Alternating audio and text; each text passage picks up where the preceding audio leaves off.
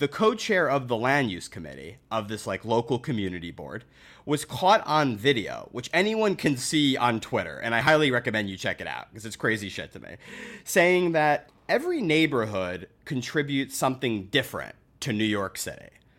But what our neighborhood, like the neighborhood of Soho, contributes is not affordable housing, it's cobblestones. Like she said this on video.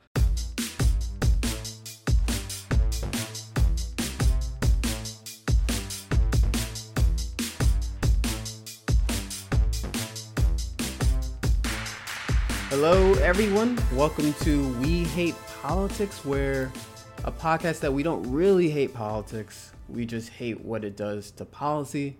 My name is Brandon McCoy, and I am joined by my partners and co hosts. First up, Oren Jacobson. How are you doing? Uh, it's another day. yes, it is. Does that does that say enough? It's another day. it says everything we I'm need all to right, know. brother. Good to be with you. You too. And Aaron Carr, my friend, how are you? Doing well. Best day ever. Best day ever. Uh, it is our first podcast episode for this idea, which is basically, I think we just wanted a space to explore various issues in policy and politics, but you know, there's just certain things about partisan politics that make discussing these issues in a real way, in a honest way, in a comprehensive way, difficult and awful. And so we're gonna put all that stuff to the side and just have deep conversations about policy, what we can do to make sure that they are moving forward in a proper way that serves the needs of people and that they're implemented well. But first, I think it's fair to uh, introduce ourselves a little bit. So, how about Oren? First, you. Who are you? Where are you from? What do you do? Uh, I'm the official baggage handler of the We Hate, Hate Politics team. Uh, my name is Oren Jacobson, Nice. and uh, I live in live in the suburbs now of Chicago, Illinois. We will not insult the good people of Chicago by saying I'm in Chicago. And uh, I am a multi-sector consultant, which means I tell people what to do in a bunch of different sectors, and a policy advisor. And I also run a nonprofit. Launched and, and uh, run a nonprofit called Men for Choice, which works to engage, educate, and activate uh, male identifying allies into the fight for reproductive freedom. And obviously, we all know each other from our time together in New Leaders Council, where I was previously the national uh, chapter development director. Very, very good. What a what a resume. What what a what a leader. I love What a it. resume. Aaron, what about you? What do you what are you up to? What do you do? How do you make your bread? Oh man. Uh Aaron, live in New York City. Very interesting times to say the least. Um, a few years ago, I, I started a uh, nonprofit organization called Housing Rights Initiative. I am here in my personal capacity, uh, and uh, you know we generate class action lawsuits against predatory landlords. Uh, we've generated over 70 class action lawsuits to date, including uh, against Kushner companies, uh, which was recently featured on an episode of the Netflix series Dirty Money, in case anyone wants to check it out or not. Uh, and you know, our mission is pretty straightforward. We we get back affordable housing that's been stolen from New York City and America. Uh, we're anti-stealing. We're pro-upward mobility. I love what I do. It's been a fun ride. Excellent. Uh, the great thing about that Netflix documentary is there's an incredible scene of Aaron putting on a buttoned T-shirt. Uh, in a, I did it all myself. rumor All by has it- by the way. Yeah, rumor rumor has it it took 20 takes to get you to figure out how to put the shirt on, though. Well, sometimes I, you know, you could put it on incorrectly. I put it on my leg. There you go. You know, I had to get it right, but I got it right in the end, and that's all that you go. matters. definitely check out that that uh, that documentary. And uh, my name is Brandon McCoy. I f- hail from the great state of New Jersey. I live in Trenton, New Jersey.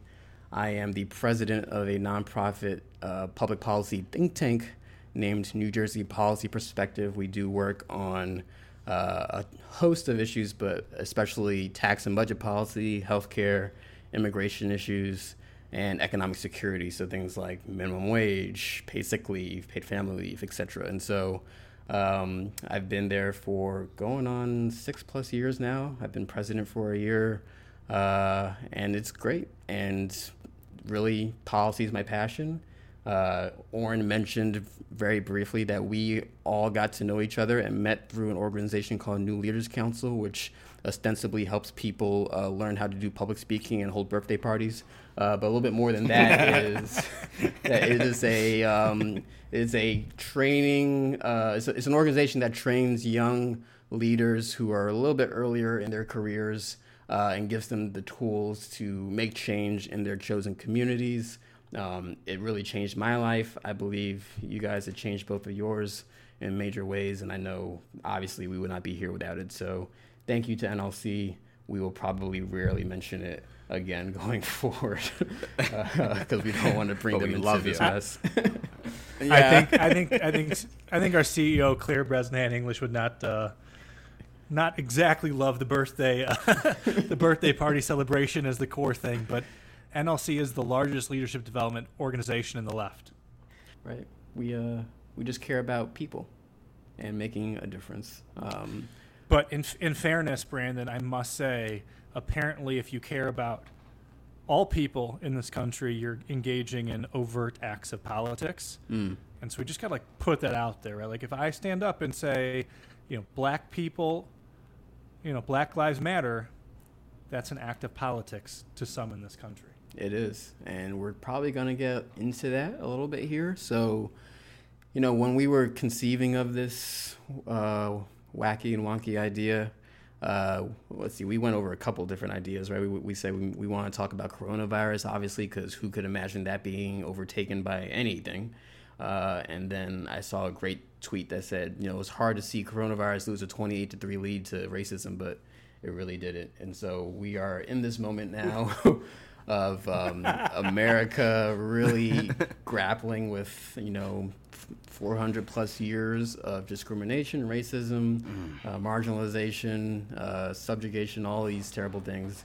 Uh, but the topic we're going to discuss here today is defund the police. Very straightforward, simple topic. Totally no pitfalls there, right? And I think I want to just make a point. You know, as we talk through these things, we're thinking out loud, right? We're thinking these things through. Um, this is not meant to be like the be all end all of our positions on these issues. It's meant to be a conversation to think through, you know, what are the benefits of these policies? What are the uh, potential pitfalls of them uh, or challenges that, that they face? And how can we make sure that we're getting to a point where we have a policy and a platform, no matter what it is we're talking about, that's achieving the goals that we have, which is you know, for me at least, I'll say it's, it's making sure that people have the oper- the um, the resources they need to thrive. Is making sure that they are they are safe, that they can be healthy, that they can be uh, secure, and they can pursue lives full of joy and happiness, right? And so, as we talk through any of these issues, uh, we're gonna we're just gonna we're gonna be free will in it, and uh, I hope it's I hope it's something that's interesting to everyone. So. Uh, Oren, do you want to really just sort of open up a little bit here about Yeah. how how we're going to talk about this today? Yeah, so like you said, we're gonna we're gonna jump into the you know the defund the police conversation uh, and try to unpack it. But we thought it might make sense to start macro and go micro. So let's let's sort of get to root cause questions first, and then come down to policy specifics about a very specific uh, issue that is not the only issue that is facing the country. You made what I thought was a great joke at the Atlanta Falcons' expense, I believe, uh, when you said COVID lost to twenty. Was it twenty three to three lead? Is that what it 28 to 3. Oof. Um, 28 to 3 sorry about that um, but look there there uh, there has been a virus that has killed more than 100,000 Americans and there is a virus that is killing America and to start a conversation around defunding the police we have to start by actually naming and defining what that virus actually is. And so we're, you know, we're, we're talking today in the aftermath of uh, George Floyd's murder, Breonna Taylor's murder, who, by the way, her murders are still at large, Ahmaud Arbery, Tony McDade, Rayshard Brooks. Um, right? We, we had to watch, the world watched for eight minutes and 46 seconds as George Floyd had a knee on his neck.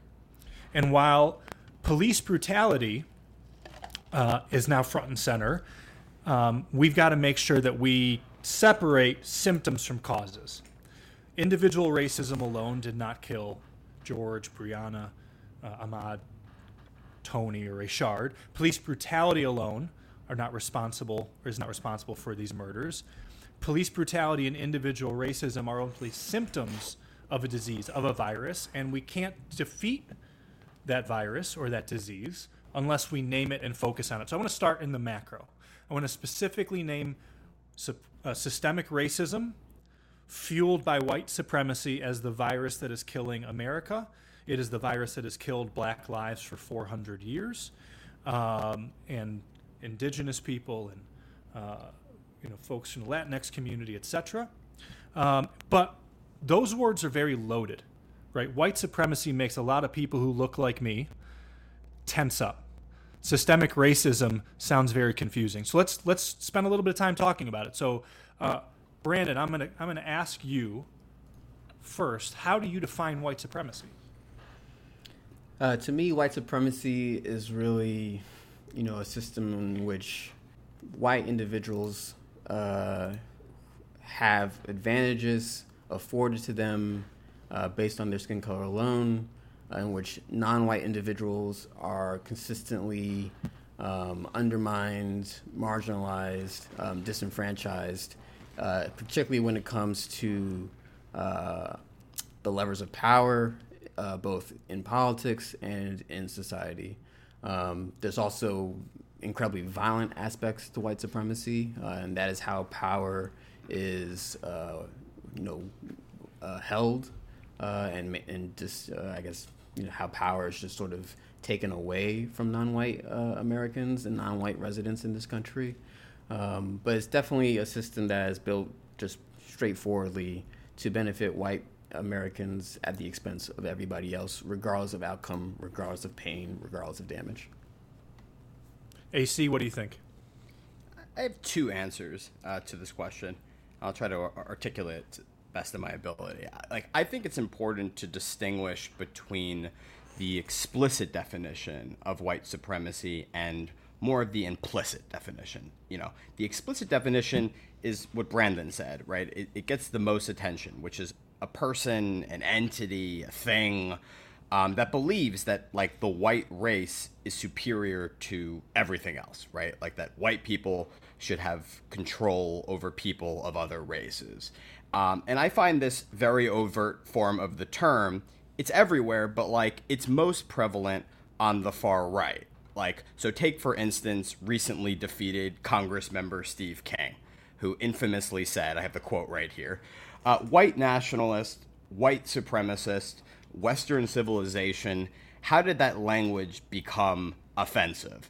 Like, why did I sit in classes teaching me about the merits of our history and our civilization? So, like, that to me is like the most obvious, like ugly freaking form of white supremacy. Like, can't get worse than that. But then there's like this less obvious form of white supremacy. It's one like that I'm very interested in because like I see it manifest itself at times on the left or like quote unquote the left. And I think this is like particularly problematic at a local level, especially when it comes to land use and housing policy matters. So, like, let me give you like a real life example here. I, I work in the affordable housing space, as I mentioned. Uh, we mostly spend our days just suing like assholes like Kushner companies, but like on the side, we also push back on exclusionary neighborhoods.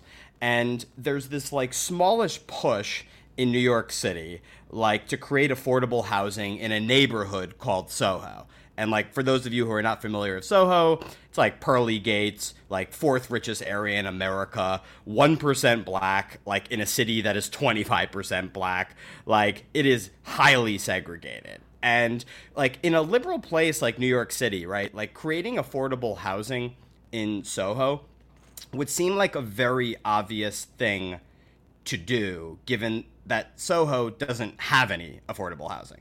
So long story short, uh, at one of the public hearings on this affordable housing proposal, the co-chair of the land use committee of this like local community board was caught on video, which anyone can see on Twitter, and I highly recommend you check it out because it's crazy shit to me, saying that every neighborhood contributes something different to New York City. But what our neighborhood, like the neighborhood of Soho, contributes is not affordable housing it's cobblestones.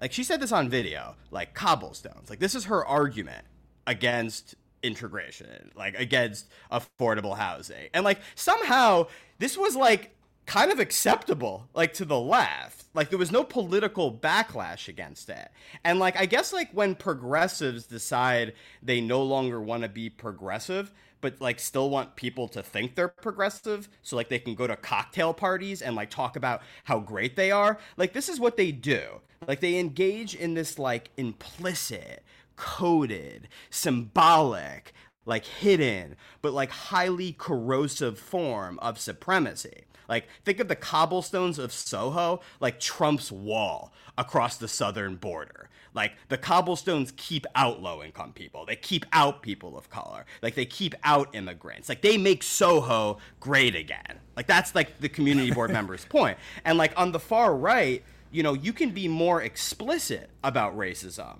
But like on the left, if you want to screw people of color over, you have to speak softly. Like you have to be more low key about it. And I think like it's very important to capture both the implicit kind and the explicit kind. So like we can save progressivism from like some of these people. I, I, have to inter- interject with a breaking news story. Cobblestone has officially filed lawsuit against Aaron Carr in federal court for defamation and slander. The Cobblestone okay, lobby. So cobblestone lobby is strong, especially the Soho cobblestone lobby. I've never seen so much animus at cobblestones, by the way, except for except for in the last four minutes. Um, all right, so I've heard a couple things from you from the both of y'all so far. One is sort of um, this like overt white supremacy, the the traditional definition of white supremacy about the belief that one race is superior to another or to all. Um, then I've heard this like second more uh, covert white supremacy, which is the system, right? A system in a society that perpetuates benefits for white folks at the uh, explicit expense or implicit expense of non-white folks. The third thing that I want to add, and I want to pivot uh, to talk mm-hmm. a little bit more about defining the system, is I think it's important to know, you know, from my perspective, and, and Kendi sort of uh, mentions this uh, in How to Be an Anti-Racist, is he says denial is the heartbeat of racism, right? And so, one of the ways that white supremacy manifests itself in America isn't just the overt bigotry of people walking, you know, walking down the street in Charlottesville with tiki torches, mm-hmm. and it's not just the system itself. It is the denial of the existence of the system the dismissal of that system or the justification of that system because the opposite of the denial requires me to accept the fact that the benefits that I receive are in part paid for by a cost placed onto other people. And that's a pretty complicated thing to do, to recognize that, like, I got a lot of benefits, Brandon, and part of those benefits have been paid by people like you so that I could have better situations. Mm-hmm. So let's talk about those benefits. Let's define systemic racism a bit more because that's the other side of this, right? Is like, how racist policy creates inequitable outcomes. So, like, mm. when you hear the phrase systemic racism, what does that mean to you, and how should we understand it? I mean, to me, it means you know better better opportunities, and I think we should be careful. Or I, I'll take you know for myself. People like always talk about opportunity, but what we're really talking about is outcome, like you like you alluded mm-hmm. to, right? And so, better educational outcomes. Uh, healthier and safer uh, communities and housing, or you know homes rather. Um, I think better access and more likely uh, acquisition of high-paying, you know, prestigious jobs. Um, and with that comes a certain level of political capital um, that helps acquiring other aspects of, you know, um, of, of the things I've mentioned easier. Um, but it's just just sort of understanding that white Americans are gonna be there. This is the default position. Systems are meant to serve their interests, and the most important thing is ensuring that they are taken care of. And even for white Americans who are low paid and impoverished, at least there's an excuse there or justification there of saying you still have enough social capital in the society to be above everybody else with more melanin in their skin than you are, right? Or than than you have rather. And I think there was a lot of ways in which obviously that animated throughout the last presidential election. Uh, it is a way for people to sort of, you know, structure the, the how society should be how society should be run uh, in their mind. It makes it easier to say, okay, these folks get this, those folks get that, and I think the best way to to see this in action is um, when you look at parts of the country that are mostly white. They have more robust, more generous welfare systems and programs mm. than states and parts of the country that are more diverse, right? And as parts of the country that are or have been mostly white have gotten more diverse over time, their welfare and safety net systems have gotten less um, generous and less comprehensive. And that just speaks to how we perceive who is deserving of state support, government support, whatever it may be. And I think that is really the key difference here is because white Americans have been provided a lot of resources from the federal government, state government, county, local, you name it, to build wealth, to build comfort, to build a life of prosperity. And really, what this fight is about is also providing those resources and supports to everybody else. So, you you you mentioned you know you were sort of talking about access to opportunity, um, while also sort of talking about outcome. And so when I when I hear that, what I hear is sort of like I hear the opposite in my head. I hear that the outcomes on average are worse for black people than for white people across a whole bunch mm-hmm. of you know different frameworks and it's almost as if you're arguing for a genuinely meritocratic world mm-hmm.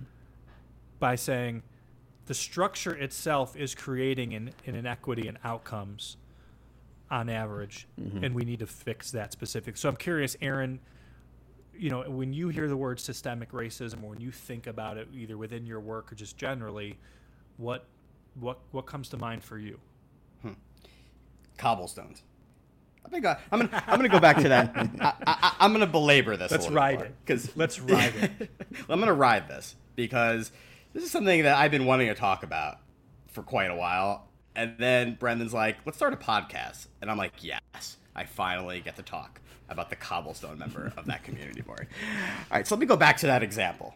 Um, and about the community board member that was prioritizing cobblestones like over affordable housing you know in an, in the midst of an affordable housing crisis like no big deal um, because it does a good job of encapsulating i think how systemic racism works uh, and it's important to recognize here that that community board member wasn't just expressing an individual opinion right she was expressing an institutional one like designed to keep out affordable housing, designed to keep out low income people, like designed to keep out people of color. This was by design and like by law.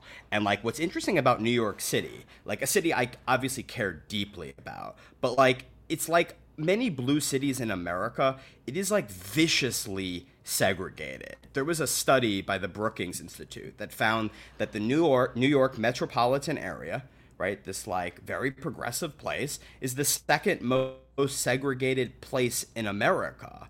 And like this didn't happen naturally. So like a little bit of background here because I think it's interesting. Like New York's initial zoning ordinance, the 1916 zoning ordinance, listeners don't fall asleep yet. Like it, it gets interesting. Like it was designed to keep out immigrants from white communities like among many other things and like proponents of this law like are on record referring to immigrants as invaders and parasites.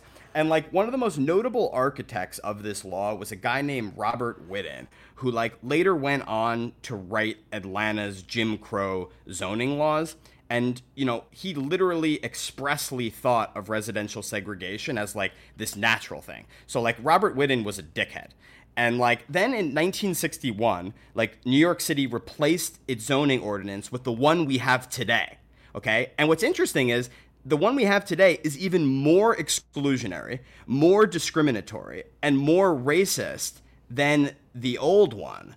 Like the zoning system that New York City has today goes further than the one that was created by a Jim Crow segregationist. So back to the cobblestones. Like this is why the cobblestone community board member said what she said because it's an argument that has effectively been enshrined into law. Like these are tools like that are intended to be used by people like her.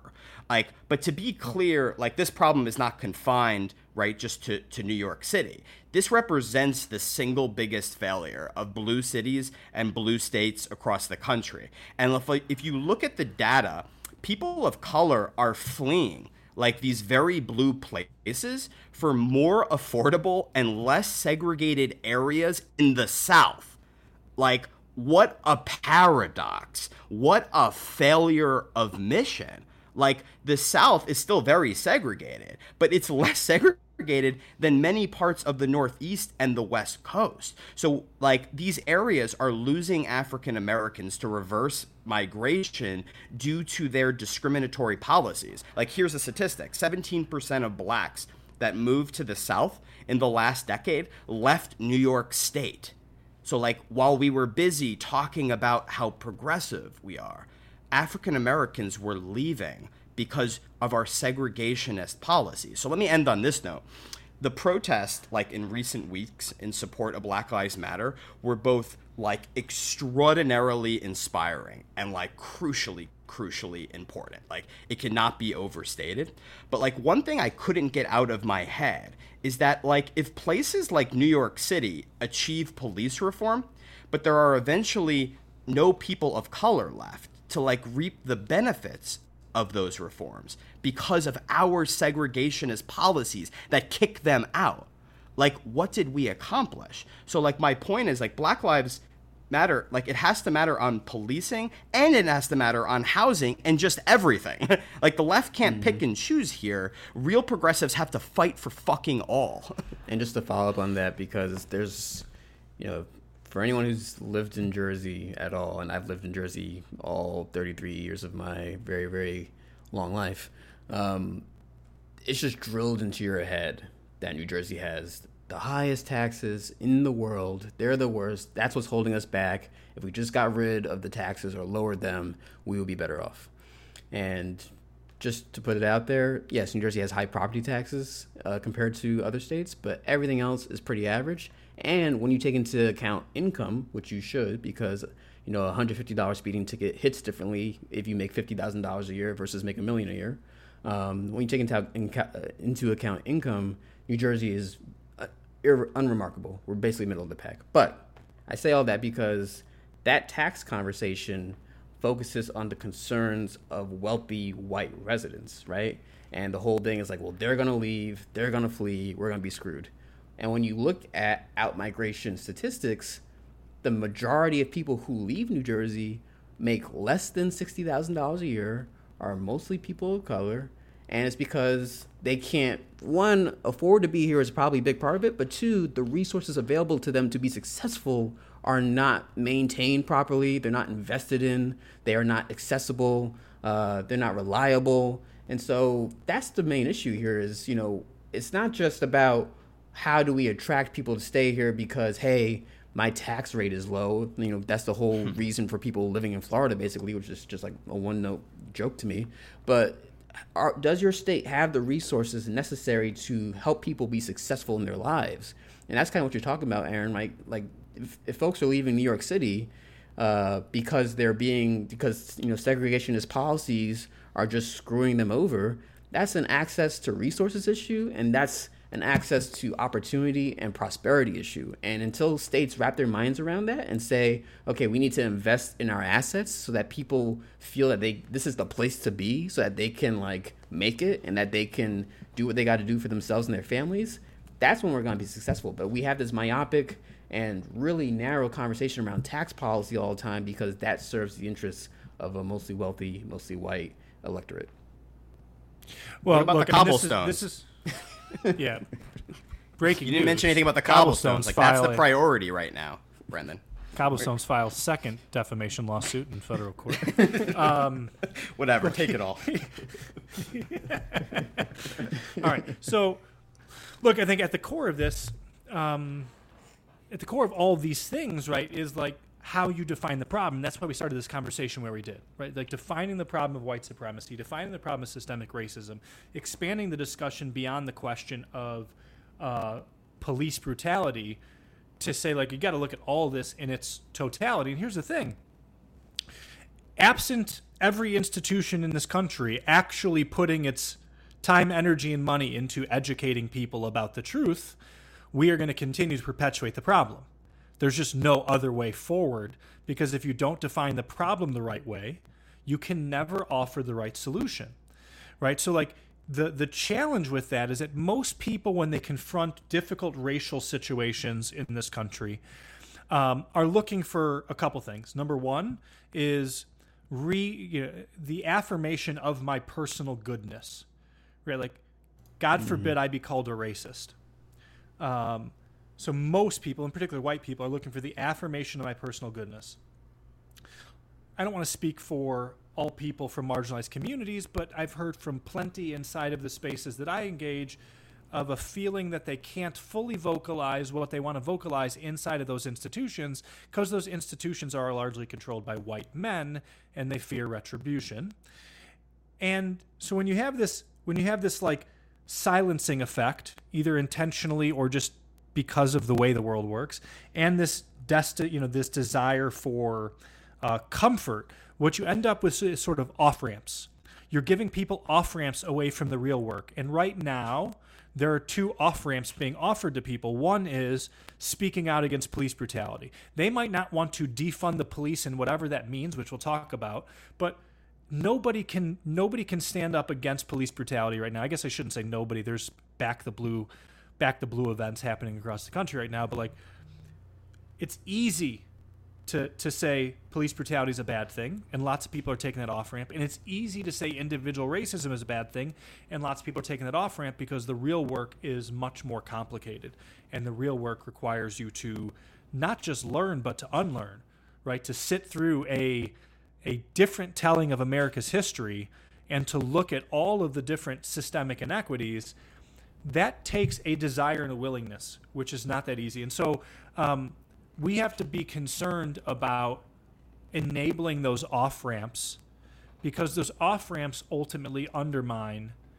the, uh, the the the very nature of the solution because mm. you have to stay through. You have to take the highway all the way to the end into the acceptance of systemic racism built on a foundation of white supremacy, which forces you to acknowledge the benefits you're getting from the system and the costs of those benefits in order to actually be accountable, to apologize, to recognize, and then to reform yourself in the way that you move so that you can reform a system or rebuild a system. And so, with that sort of as a primer, Aaron, I'm hoping that you can sort of, you know, take us one level deeper now in the conversation of systemic racism, which, as you've already said, you know, in not so many words, is not isolated to conservatives in the South.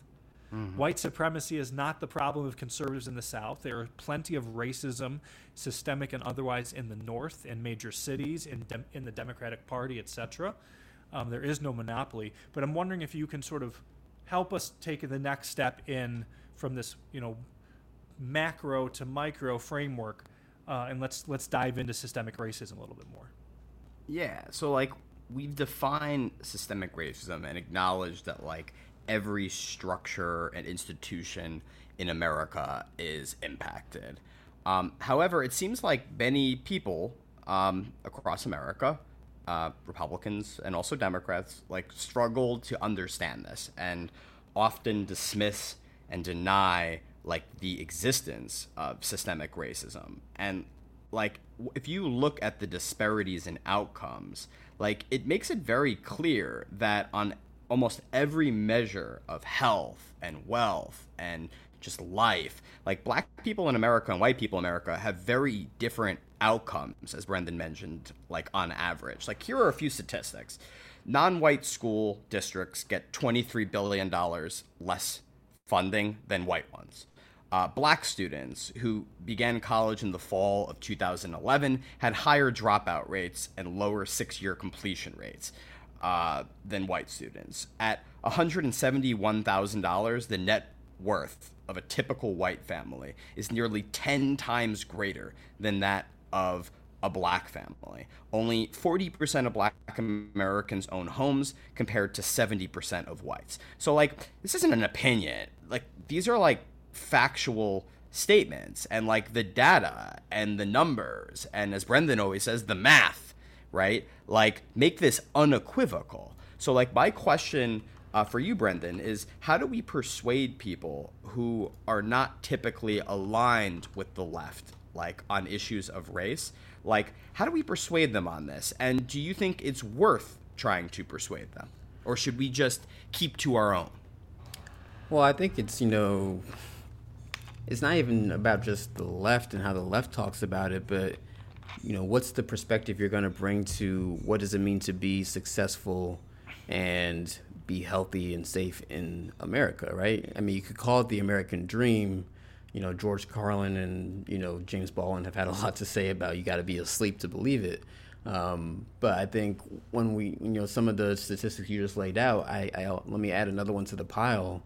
Um, this one is a New Jersey one specifically, but I know it is a little bit similar across the nation.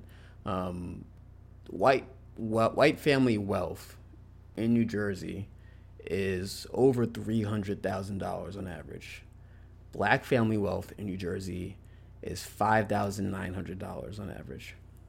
So when you have that gap in resources, and that gap in ability to weather a down period, whether you know a tough couple of, of weeks or months, um, be able to you know deal with uh, a crisis uh, when it comes to somebody's health or somebody losing a job, whatever it may be. There's just no way to make that up, right? There's just no way to have an even playing field where someone who's got that little amount, that small amount of wealth is going to be able to survive uh, a shock to the system. They're going to be able to survive, to survive an emergency situation. And so for me, you know, in the work I do, we got this little tagline that I just randomly said it one day and it grew into a freaking movement, I swear. But we say math is real. and by that, what I mean is, I mean a couple of things, but in, with regards to this conversation, is that the outcomes that people see in their lives um, are not just the effect of their own decisions. It is the effect of centuries, you know, decades and centuries of decisions that have been made before them, without them, uh, that they have no choice over. And so that is all about state policy, you know, government policy. Uh, how are we setting people up for success? And so when I think about folks who are not particularly interested in this, you know, really endless challenge and question, my thing is, you know, when we think about where where does where does the opportunity lie to grow our society and increase the number of people who are who are prosperous? I'm not going to look at people who are already wealthy. They're already wealthy. They're already doing mm-hmm. great. Why do why are we trying to increase their ability to do well? There's such limited space for them to grow, right? There's such limited space for them to perform better on the metrics. The space and the opportunity for incredible growth and productivity and you know better better health outcomes whatever it may be is for folks who are at the bottom of the ladder because they've been placed there they've been pushed there they've been left behind forever and if you want to have a more prosperous country that is more resilient to shocks to the system whether it be war whether it be famine whether it be you know unexpected recessions uh, whether it be a pandemic whatever it may be making sure that people have personal resiliency and personal ability to weather those downturns is going to be the most critical thing. There's nothing worse. You know, when, when I think about poverty, I consider poverty a national security issue. If, if we have so many people in this country who are unable to be healthy and to, to, to take care of themselves and their families, that means that we are weaker as a nation, right? And so if we're to target uh, policies at anyone, it should be at those who are struggling the most. And if we're to do that, we need to understand the challenge ahead of us. We need to understand why they are struggling. We need to be honest about what are the barriers that exist uh, to prevent them from being more successful. Uh, and once we get to that point, and once we have an honest conversation about that, and I think that really, uh, you know, probably requires at some point a truth and reconciliation uh, c- committee like we saw in South Africa, or sort. You know, I don't want to go as far to say the Nuremberg trials, but like at least other countries that have, you know, have have dealt with and grappled with uh, apartheid systems, which I would argue America does have an apartheid system. We have a system based on uh, race that holds people back. Um, there was some opportunity to grapple with that, be honest with that, and move forward. We have never done that in this country. We have mm. never taken it upon ourselves to say, this is a stain, it is preventing us from being better, it is preventing us from being more successful. And until we do that, we're just going to keep on going around the drain with this nonsense. And so for mm. me, if people don't really care about it from a you want to say a social justice warrior standpoint, quote unquote, you want to use that like ridiculous term, care about it from an economic standpoint. Economically, this makes no sense. Economically, this is insane. Economically, it is awful policy to continue to push so many people behind and have so many people who, have so many people who cannot take part in our economy fully. But but that's only true if you accept the very premise of the statement you're making. Yes. Which which requires you to accept the idea that the system is real, that systemic racism is real, that the outcome is tied to the system more so than it is to the individual because at the center of the of the other narrative, the narrative that is dominant inside of America's story, is individual self-reliance, is individual exceptionalism, is if I work hard and play by the rules that then I will get ahead, and if I get ahead it's because I worked hard. Mm-hmm. I have three master's degrees. I know that I spent plenty of time doing stuff, but like I also came out of a situation that was pretty damn good. And I'm no more or less intelligent than a whole bunch of people that came out of really shitty situations uh, who never had the access to the things that I had access to. From a from a broad economic policy standpoint, absolutely you're right. But you're only right if I accept the story of systemic racism. Now, I'm using, I'm saying story to point out that not that it is a story, it is a truth. Mm-hmm. It is true. But there is a narrative in this country that is as deep as everything else in this country because it is required to explain away and justify the system and how it got here. That that sort of completely wipes out your argument in the first place because there are so many people in this country who hold the other narrative as fact. And remember, we said mm. earlier the Kendi line about denial is the heartbeat of racism. Mm.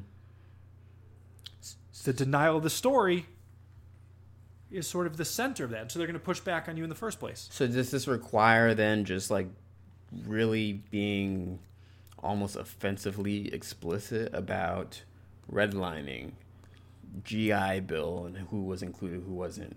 Even the New Deal and how much of a difference that made in the lives of every American except for non-white Americans because of specific uh, agreements that were made around that. Like, is that what we should be hammering home? Is that there's been a system of wealth creation that's been afforded to white Americans that has not been afforded to others, and here's how? I think, uh, uh Oren, you might have I respond to that, or did you want to go for it? Your uh, conversation, baby. So I think you can be explicit, uh, but you can also relate to whoever it is you're speaking to.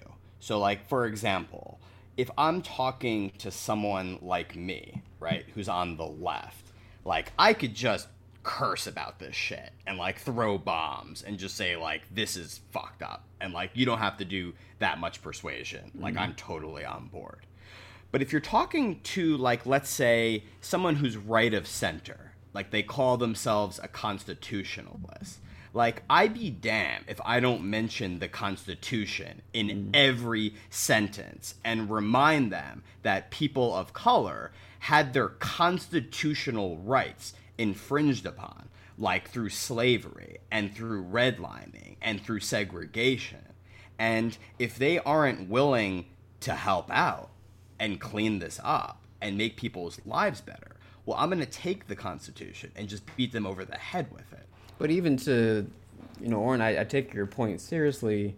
I guess the reason I hammer economics is, you know, a good example is, um, you know, so for my organization, like we take very seriously racial equity and trying to have a state, you know, pushing for policies that ensure that every New Jerseyan has the resources they need to thrive. Like that's just like a basic part of our mission statement, right, and our value set. Um, but we take the hardcore economic position from time to time because that's, as you're saying, sometimes that's all people care about, right? And so an example is um, when it comes to when it came to um, getting rid of the death penalty in New Jersey. Obviously, for a lot of people, that's like a moral issue, and mm-hmm. they will come at it from a values based approach. But we got that done because we made the argument that hey, this is f- super freaking expensive and costly to the mm. state of New Jersey to do as much as we're doing it, and we could save all this money by getting rid of it. And that was the argument that won the day, right? Uh, as awful as that may be for a lot of folks, that was really what cracked the back of it. And same thing with marijuana legalization. For a lot of folks, obviously, including myself, it's about ending the war on drugs. It's about ending prohibition. It's about stopping a system that primarily um, or disproportionately puts uh, black people in jail for something that basically everybody does. And we've had to make arguments around economics and say, hey, the cost of prohibition in New Jersey is this much, which is a ton. And you could also have enough revenue from taxes on illegal market uh, that would allow you to make investments in other places, and you would have a safer, uh, just you know, safer communities because you're not going to have uh, open drug dealing on corners, right? I, I I agree with you that like if somebody doesn't you know find the story and the truth of white supremacy and uh, you know sort of racist uh, infrastructure and systems in America to be true, they're, they're sort of going to dismiss this. Uh, but I do think there are some folks for whom, hey, the bottom line matters, the pocketbook matters, my wallet matters, and if you're telling me that we can be more efficient about this and when that we can stop this behavior that will cost us less money, that, that seems to work with more people than I'm comfortable with, but it still works. So and at the end of the I, day, we the, care about outcomes, and yeah. right, that was your point before. The, the the the pushback I would have on this is number one. I think that we we can take lessons from the micro and apply them onto the macro, but that doesn't mean they work on the macro. So, mm. talking about how we used economic language to get marijuana legalization passed in a state to me is a very different conversation than accepting the nature of systemic racism and the history of white supremacy as the driving force behind systemic racism mm. because one of those things is dealing with an issue which over time has lost a lot of social taboo has become very accepted um, and doesn't threaten the deep story of self and us, and the other threatens the deep story of self and us. It's why when when liberals and progressives ask, you know, Trump voters or you know working class Republican voters something like, uh, "How can you support these guys? It's bad for your pocketbooks." You know, or like you're you're voting against your own economic self interest. To me, that always comes off as both smug, which is why they call us liberal elites, mm-hmm. and it demonstrates that we don't actually understand what the most important individual motivator is, which is ultimately your own self of sense, your own sense of self and your identity. And so protecting your story of self and protecting your story of us is far more important than whether or not my income is going to go up $4,000 because I elect some president or whatever. Um, if it were just as simple as like let me lay out in a spreadsheet which policies are going to be better for me i think we know that you know you probably wouldn't have a president trump you'd have a president clinton. Mm-hmm. um, and and so like that that's that's the pushback i have. Now is that right? I don't know. Um, but with, with from the standpoint of accepting systemic racism and white supremacy you know my my gut reaction is you can't solve these things if people don't know. I think you said truth and reconciliation, but reconciliation mm-hmm. is the second second part of that statement. Mm-hmm. You have to start with truth, and truth requires teaching history as it is, not history as we want to white, whitewash it down to be. And so, do I, you know, from a pedagogical standpoint, do I have the perfect framework by which you can teach systemic racism and outline it for people? No, but what I also know is that some people today are in a place where they're really willing to listen and they're really deeply reflecting. And others aren't, right? Others are taking the off ramp and saying police brutality bad, individual racism bad. I'm going to talk about love and tolerance and respect and all that stuff. And that's great. But like, that's not how racism works. That's not why it perpetuates. And that's not why, you know, that's not why on its own uh, we're all in the streets.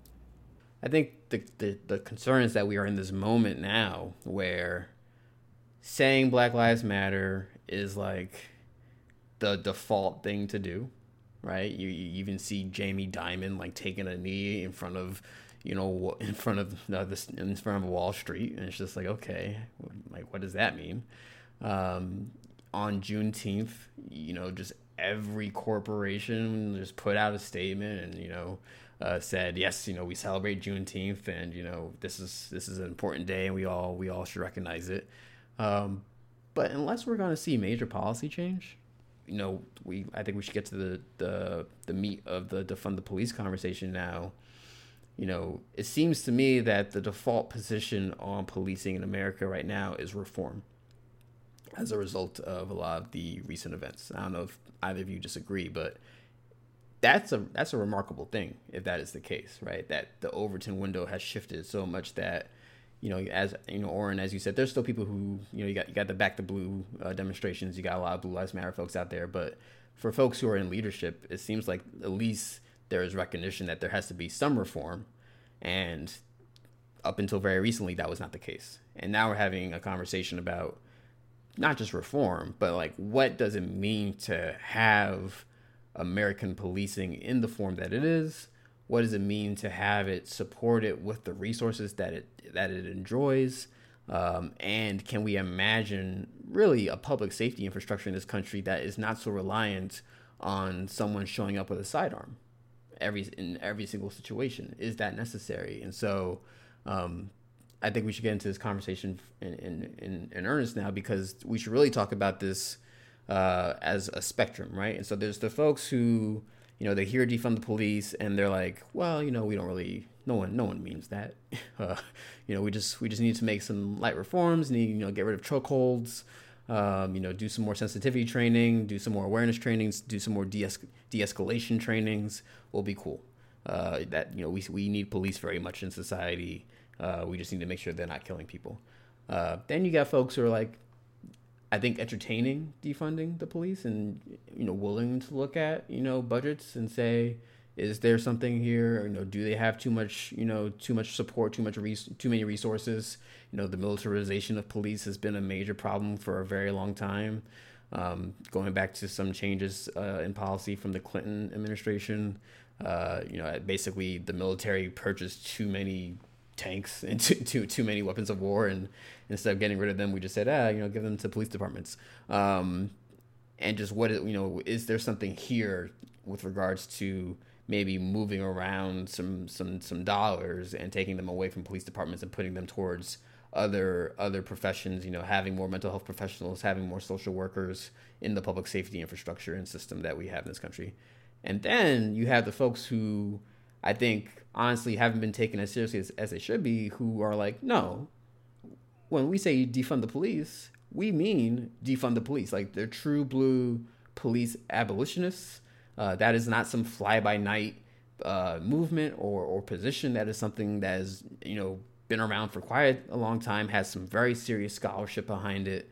Um, I remember seeing like a bunch of writers at Vox just being like, oh, you know, this is clearly an unserious take. No, they're very serious, and there's a lot of research and a lot of uh, academic, um, you know, thinking that has been put into it for decades. And that is a that is a group of folks who are saying we don't need policing in the way that it has you know manifested itself in our society anymore we don't need people showing up to these situations uh, we don't need police to be, you know, the primary or any part of public safety infrastructure here. And so when we when we take into account that sort of wide spectrum of positions, you know, what are some of the challenges that you know you all see? You know, what are some of the, the pitfalls? Are some of the, the the the barriers to really getting real reform or change or you know budget um, budget changes or just full on abolition you know, Oren, you know, specifically, I want to hear from you right now because I think we need to get something out of this moment. It would be a, it would be an awful tragedy if you know we we're going through all this right now. People are in the streets and we didn't get anything in policing. I think actually we need stuff. We need something more than you know beyond policing. But at the very least, we need some change in policing. You know, what do you think is probably most palatable and likely to happen considering where we are right now? you know, so on the on the specifics of the defund debate, right? Like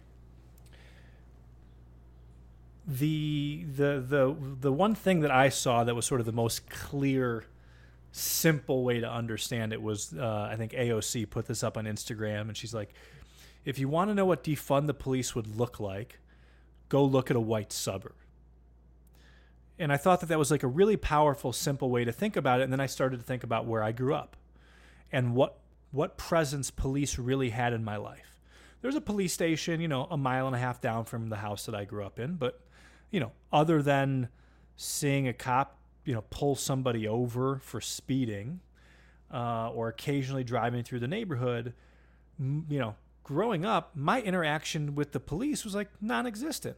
You know, maybe the the the cop who was in our high school every day but like mm-hmm. obviously like that relationship was very very different in my high school. Like the police in my high school are not the way that police in high schools are in other places you know in and around chicago right? In in non-white areas. So you know for me that was a really interesting take on it which was to say like if if all of our communities looked like this and, and looking like this is a byproduct of investment of resources right? It's things for kids to go do. It's mental health. It's healthcare. It's nutrition. It's uh, uh, educational support. It's the investment in the education system itself. It's summer jobs. It's you know go down the list of things. Um, you know, so so when I hear the defund the police framework, you know, no, no disrespect to the many abolitionists who are uh, friends whom I respect. I don't I don't think that politically where this is ending anytime soon is with no cops. Um, so, so from my perspective, the political fear I think I hear, and I'm not voicing this for me, I'm voicing this now for what has been brought to me, is mm-hmm. people are scared that the defund the police movement is going to turn into like a political negative backlash at the polls, and like, can we come up with a different slogan? And, um, mm-hmm. you know, so like, there's a lot of these fears from folks who are sitting around this thinking about it from the purely electoral political standpoint, which I get. Um, but for me, the simplest way to think about this is white neighborhoods look the way they do because of an investment of resources. Black neighborhoods look the way they do because of a disinvestment of resources. And rather than continuing to up our budgets for the militarization of police forces, let's up our budgets everywhere else. Mm-hmm. So that black neighborhoods start looking more like white neighborhoods. And maybe in an ideal world, we wouldn't have quote unquote black neighborhoods and white neighborhoods. We just have neighborhoods mm-hmm. that were all funded in similar ways and school systems that were funded in similar ways. So that I mean that's where that's where I am, mm-hmm. which is not like the hottest take or the deepest you know set of policy nuance, but it was a way for me to come to terms with a a, a slogan that's challenging in a moment that's necessary uh, and trying to understand it in a way that for me as someone who doesn't spend his life inside of uh, these issues I could walk away and be like, okay, that makes a lot of sense to me. Let's do that thing. Mm-hmm. Aaron, you, you know, especially for you, you you've done a lot of work in different parts of New York City. Uh, how do you think this this sort of rallying cry almost hits in the city? And you know, I think it hits differently. You you were saying to us it hits differently in Brooklyn than it would in the Bronx and other places for a variety of reasons. You know, you want to get into that a little bit? I think it's defund police is extraordinarily important, and I think in places like New York City, Philadelphia, other cities, there's a lot of uh, potential for um, budget cuts that could then be, you know, money that could then be diverted to uh, social causes. Uh, but like the public and the press sometimes talks about like systems in America. Like there are actually individual systems, like the housing system the education system, the criminal justice system. But it's important for people to like recognize that there is no housing system and there is no education system and there is no criminal justice system. There are housing systems and education systems and criminal justice systems thousands upon thousands upon thousands of systems across America. America is one of the most decentralized, if not the most decentralized country in human history. Like America has 18,000 federal, state, local, and city uh, enforcement department, uh, law enforcement departments, all with their own rules. 18,000. So while there are things we can and should do at a national level, like data collection and accountability, at the end of the day, this is not just a local matter. It is a fucking hyper local matter. So we are going to need an approach that reflects the reality of America's radically, insanely decentralized system. But here's the good news close to 50% of America's population lives in just eight states. It's like 47%. So if you can just overhaul a fraction of the 18,000 law enforcement agencies, you can still have like a huge, huge effect.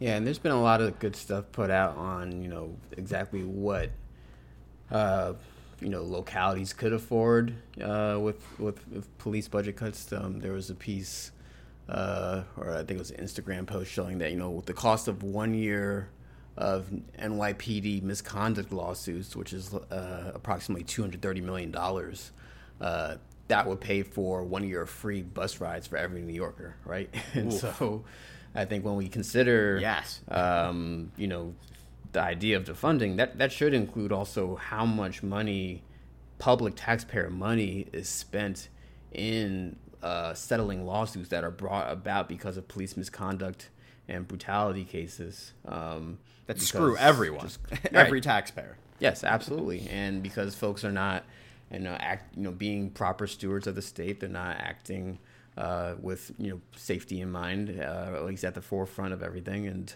um, it's just a situation where dollars are going to places where they they don't need to be going, and as a result.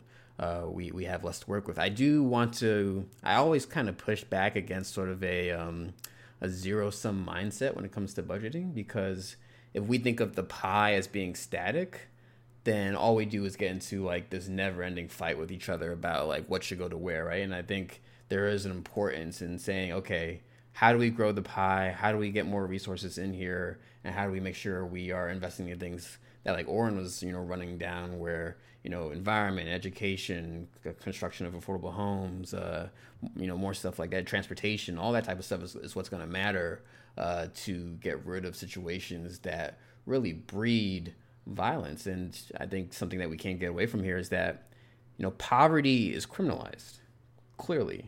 And so we can't get away from how poverty is tied to this. But there was a great article by Shelterforce, um, of which I am a, a board member of, actually, um, that made a good I didn't point. know that.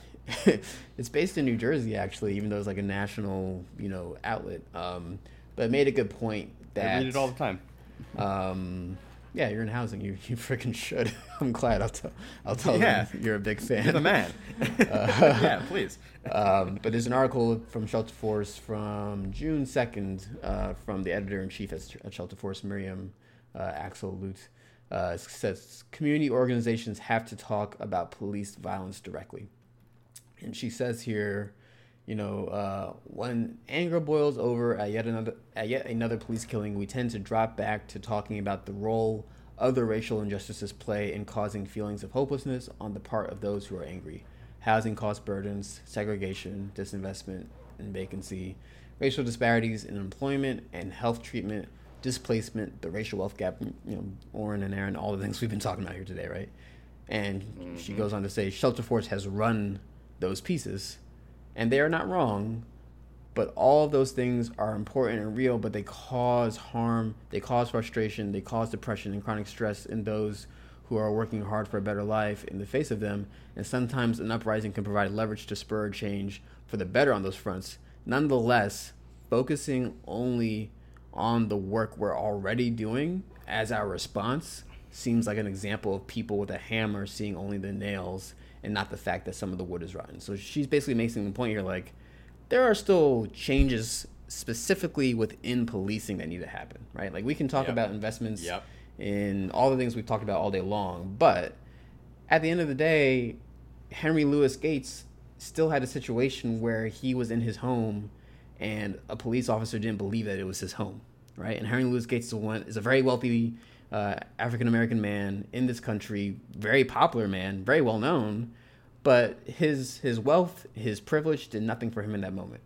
And so, even though there's a class aspect to this, and even though there is a resource and investment aspect to this, there are still specific things with regards to police behavior that is racialized that cannot be ignored and uh, you know we got to take seriously and i'm not saying this to mean that we haven't taken this seriously in this conversation but it just means to say that you could fix all the things we've talked about you can make all the investments you want to but there are still going to be we're still going to have a white supremacy system here if we don't focus on the issue of race and how black people are treated regardless of their bank account I mean, so that that that sort of takes me back to something I've been. That's something I've been hammering on the entire the, this entire conversation, which is Yep. like, un, unless you actually confront the root cause, you'll never get to the right solution. You'll never get to the right solution, um, and we'll be stuck in a hopefully improving, though still problematic feedback loop. Um, that ultimately only continues uh, so long as society tolerates it. You know, I've got a a, a, friend, um, an NLC friend from Chicago named Xavier Ramey, who's one of the wisest people I've ever met. Uh, those of you should listening should check out Justice Informed. But one of the things that he said, uh, and I hope I don't misquote him now, but uh, not too long ago, is that everyday Black America doesn't revolt is an act of mercy. And that was a pretty powerful statement to me. Mm. Um, everyday Black America doesn't revolt is an act of mercy. Lots of people have seen the six minute, uh, the six minute video that Trevor Noah shared, right, of this, this black mm. woman activist, mm-hmm. you know, at the end talking about like we, you know, we don't care about the target because we don't own anything. Mm-hmm. Right? And then she ends by mm. saying, "Y'all should just be happy. We're only asking for equality and not revenge," which was like this incredibly powerful ending to that piece. And so, love look, you know the the way we police in America has to change, but the way we police in America is a byproduct of all these other things, right? It is a byproduct of the story we have told ourselves about ourselves, the story we've told ourselves about America. It is a byproduct of the way uh, we have not only criminalized poverty, but we have painted the black person as a criminal, as more likely to be criminal, as more likely to be violent, right? Going all the way back to sort of uh, the birth of a nation, uh, as you know, the, the the Netflix documentary Thirteenth points out so well if we don't confront all that, we can't deal with any of this other stuff. Right? Like that at the end of the day, confronting that and sitting with that and having to come to a place of acceptance on that.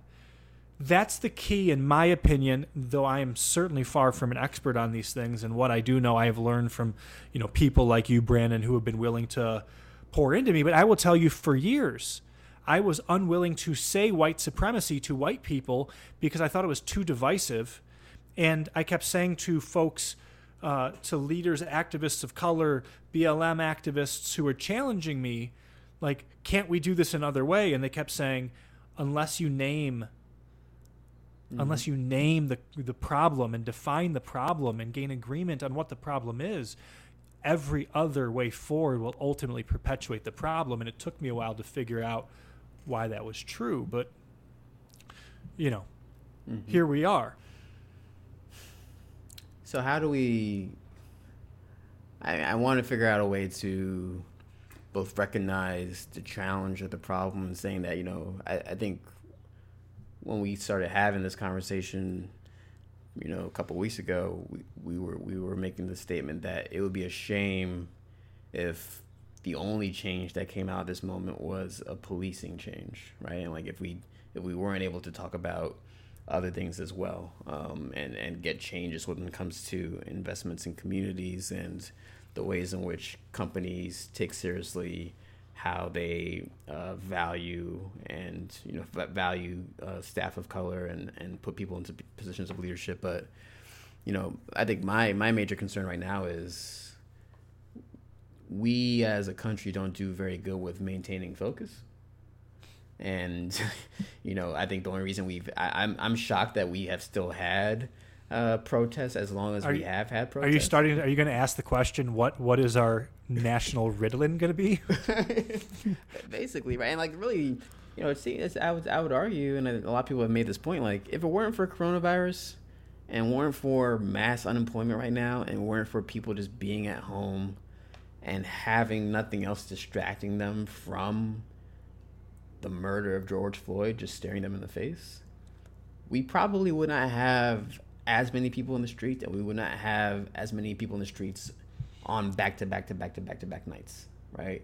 Like just maintaining this. Um, people have time for this right now. Like people are making time for this right now uh, to the degree where it's a different moment than it was in previous uh, murders and killings. And so, whether or not that's true, my concern is how do we maintain this energy? How do we keep this same energy, right? How do we keep this interest in these issues as people are, are expressing it right now? Because, you know, when we get to August, September, October, um, there's still going to be a lot of things that haven't been done.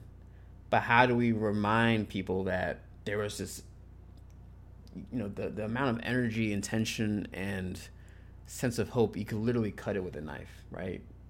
you you could you could feel you everybody was saying this feels like a different moment. How do we make sure people continue to feel like this is a different enough moment that it is worth their time and energy and personal sacrifice to ensure that we don't go back to the same bullshit uh, and have to go through all this all over again in the same way that we have just because time has passed. I, I don't know. I mean, I'm, I'm literally just talking out loud right now and I'm just thinking aloud, but like, if if we let energy pass because we're not gonna we're not gonna pass all these policies that we want to see over the next three months. Like as someone who does policy work and both of you do as well policy work is hard even when there is public support for it. Um, but how do we how do we continue to like galvanize and keep the the spirit um, going forward? You know what what is the thing that you're gonna try to do to make sure that folks don't forget uh, don't forget this moment Look, um, as a white presenting Jewish man in America, my answer is that I will keep it a focus for others because I will keep it a focus for myself. Um,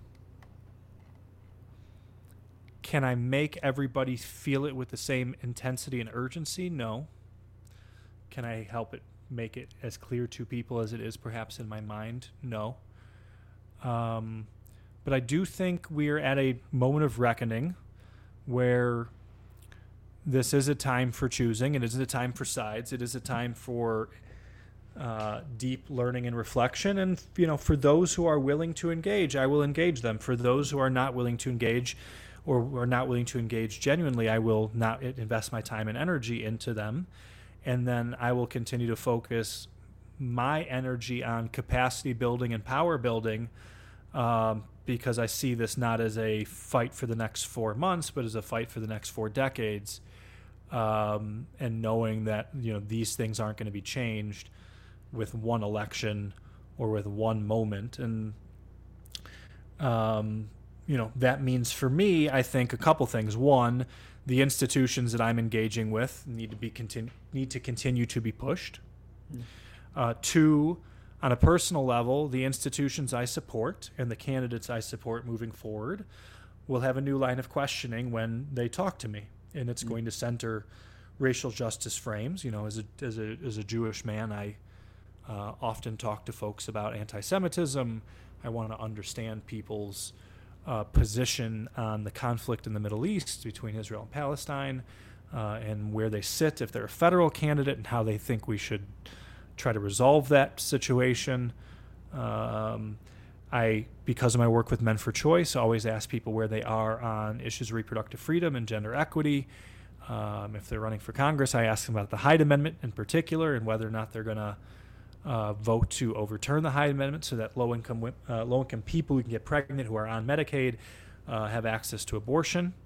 Um, and now moving forward, there's going to be a new line of questioning from me, and that's both for candidates as well as organizations, organizations that I work with, organizations that I may uh, support financially, you know, nonprofits and whatnot. And for me, I think that's part of how I'm going to do it is whenever I'm having conversations with people who are looking for something from me, I'm going to bring this up as a caveat, right? We're going to have a quid pro quo. And the, the, the if if you want the quid of, of my money, my time, my energy, my support, my name, whatever, I need the pro in the quo. I don't know if I'm getting any of this right. I didn't take Latin. Sure, um, whatever. And uh, I understand it about as well as the president does. And um, you know, we're going to have to have a conversation about race and racial justice and how you're structuring your organization and what have you done to change since George Floyd's murder and how are you centering DEI frameworks into your organization and are you teaching people about systemic racism and how do you identify the problems? And if not, then you're going to have to have an annoying conversation with me in which I talk at you for a while. Mm. And you'll earn my support if I see movement. And if not, hold. Mm-hmm. Holding Yeah. every level of govern holding every level of government accountable. Right? Every This institution. hyper-local, every institution, every level of government, every organization, including my own. Um, obviously, this is a hyper local matter, but that, that doesn't mean that the federal government and the state government, and also obviously the local governments, like can't do anything about this. And we have to keep talking about it, keep hitting it over the head, even if it annoys people, even if it bothers people. It's obviously a worthwhile issue. It's an incredibly important issue. And you're right, Brandon, there's a lot of momentum, and you don't want to see that just kind of fade away into the distance. So, gotta just keep hitting it over the head over and over and over again. Yeah, and um, you know, I feel similarly. I've been keeping track with a spreadsheet because that's how I yeah, do yeah, there you did. go. there you go. Of course you do. of uh, Question: the Does the many- spreadsheet have regression analysis on this? It's, Is there it's, qua- it's regression value yet? qualitative data, so right now, no. Oh. Once I get that, once I get that quant in there- data ain't data. Qualitative Ooh. data. What is Ooh, that? Shots fired. Shots fired. Damn. I thought you were the math guy. I'm a big supporter of qualitative data.